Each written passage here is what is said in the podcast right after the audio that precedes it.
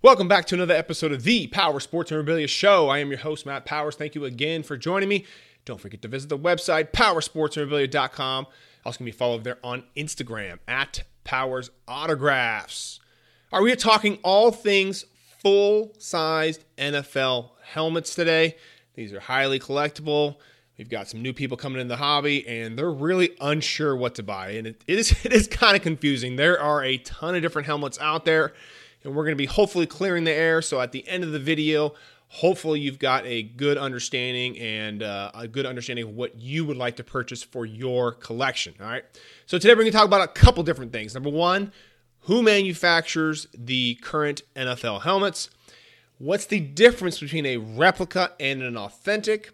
And also, what's a VSR4? You may have seen those kind of floating around the internet.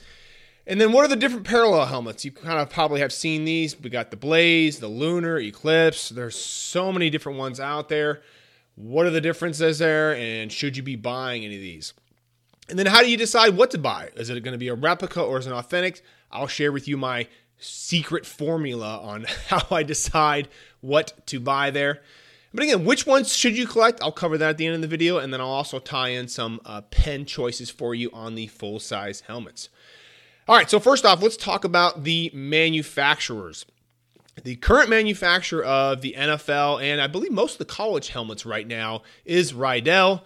They make pretty much everything. Uh, Schutt used to make a lot of the college ones in the past, but mainly it's all Riddell right now. The typical helmet that Riddell makes is called a speed helmet. And how you can tell if it's a speed helmet is it has holes on the top of the helmet Yes, I know for us autograph people, those those holes are super annoying. They, they get in the way of the autograph, especially on uh, the mini helmets. Full size helmets, not so much there, but that's how you can tell uh, what a speed helmet looks like, is it's got those holes on top of the helmet. The main difference between a replica and an authentic helmet is the replicas do not have any padding on the inside of the helmet, while the authentics do. Looking at the helmet from the outside in, you would not be able to tell anything from the outside. However, when you flip it on the inside, you will see padding on the Authentics. I mentioned at the beginning of the video a VSR 4 helmet. This is the style helmet that Riddell made in the past, kind of in the early Tom Brady kind of era. You'll see some Tom Brady helmets on VSR 4s uh, Tom Brady autographs on them. They don't have any holes on top of the helmet. They are just the absolute best to get signed with autographs. So if you see some out there unsigned, they don't make them anymore. But if you do see some, I would definitely suggest picking some up, hold on to them, and wait for that next autograph signing because they are absolutely golden to get signed. All right, so uh, outside of the standard NFL helmet, okay, so the one that you see, kind of the style clo- uh, logo and the colors that the player is wearing on the actual field. The NFL also makes a variety of kind of parallel helmets, and they make a bunch of them. I mentioned a couple at the beginning. They've got the uh, lunar ones, they've got the Eclipse. The Blaze was kind of the first one that kind of set this trend off, and the Blaze one is really cool. I've had a Tom Brady one signed uh, Blaze, uh, sold it a long time ago, but it was it was pretty sweet. Uh, they've also got the salute to service one. So if you are, you know, active or former uh, current, uh, former military, those are pretty cool to get done. Uh, they've also got a speed flex helmet, which we will kind of talk about here uh, in a little bit. These ones are highly collectible, and they're mainly highly collectible because there's something different. Uh, you know, a lot of collectors kind of get bored with their collection sometimes, and um, you know, they're collecting, let's say, uh, they're a 49er fan. They're getting full size helmets on Montana, Rice, and Young.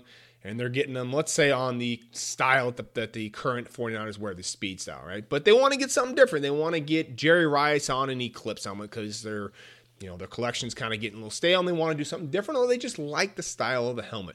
So these are highly, highly collectible. Don't get it wrong. People, a lot of people really like these helmets.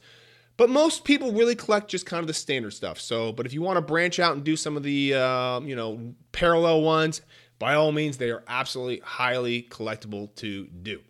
The Speedflex helmet, which I mentioned at the beginning, is a popular style of helmet to uh, collect, especially if you are getting on a quarterback who wears that style of helmet. However, these helmets can be really expensive and sometimes difficult to find. They do retail for somewhere around $600. So you're going to have to be very, very picky about who you get on this style of helmet. Uh, again, I would only get players who wear this style of helmet. I would not be getting a Dan Marino on a Speedflex. He didn't even wear this helmet. It wasn't even around when he was playing. So always get the player who wears that style helmet, get their autograph on that style helmet if it makes sense financially. You can also buy the Speed Style throwback helmets. Uh, for example, we have a Dan Marino signing coming up here next month and finding an exact, you know, VSR4 kind of in the style that Marino wore is basically almost impossible. It's a very difficult helmet to find.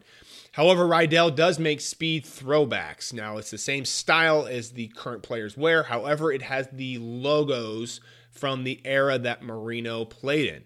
So that that's a big deal. I, I definitely strongly suggest buying helmets that closely resemble what the player wore on the field, but also from the era that they wore, as close as we can currently do it. Never going to get a, a perfect match most of the time, but if you can match up the logos and whatnot, that definitely uh, adds a little bit more of authenticity to the piece, in my opinion. There's no point in in getting a Dan Marino autograph on a Speedflex. okay, I see this all the time. It's it's cool. I get it. It's something different, but he never wore a Speedflex, and he never even wore that style. I mean, there he was lucky to be wearing helmets at the you know in the decade that he was playing in. All right, so it just doesn't make any sense to me. But again, hey, it's your collection. You do what you want there. All right. So how do I decide if I'm going to be buying a replica versus an authentic helmet? Most of the authentics kind of uh, retail generally around 300 bucks or so. The replicas can range, you know, somewhere around 175, 200, depends on, you know, what's in stock, who you're buying it from.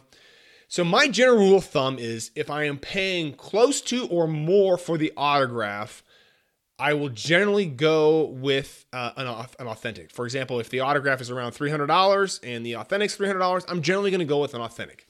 If the autograph is less than the cost of the helmet, for example, if I'm buying a $100 autograph, I will typically probably do those on a replica helmet. It just doesn't make much sense to for me to buy a uh, you know authentic helmet. It just raises the price, and if the autograph is already slightly cheaper, most people don't really want to fork over you know a couple extra hundred dollars for that authentic helmet on a cheaper autograph, in my opinion. Now, you're doing like autograph like Tom Brady, who's a couple thousand dollars, of course. Yes, absolutely do that on a authentic helmet if you can. 100% of the time. All right, so hopefully that kind of clears the air on the authentics and kind of uh, in the replicas and which ones to buy and which ones maybe not to. Let's talk about pens for just a brief moment here. Typically, what I like to do on the helmets is I do a paint pen. It just quote unquote pops a little bit more for me, especially if I'm doing like a white paint pen or a silver paint pen. If you're doing kind of the standard black color, you know, you can definitely go with a black Sharpie. It's perfectly fine. You'll be absolutely okay there. But if you want to do a paint pen and you think it's a little bit more of a bolder color, by all means, feel free to. Sometimes I like to do a Sharpie on a full size helmet if I'm getting a ton of inscriptions on there. And the reason being is a Sharpie tends to dry a little bit quicker than a paint pen, so you kind of uh, minimize kind of this quote unquote spidering effect sometimes we you see with uh, a paint pen just allows for a little bit cleaner of an inscription. But again, totally up to you on the paint pens or Sharpies. With black, you can't really go any uh, any real wrong direction there. But if you want to do a specialty color such as a white, I would definitely suggest doing a paint pen. All right, so hopefully that gives you kind of a quick rundown of the helmets. Again, there's no real right or wrong answer. Do what's best for you and your collection there, but hopefully this brings a little bit of clarity to you. Again, don't forget to visit the website and check out all the autograph signings that we have coming up there, powersportsmemorabilia.com. Also, give me a follow over there on Instagram at Powers Autographs, and I will see you on the next episode.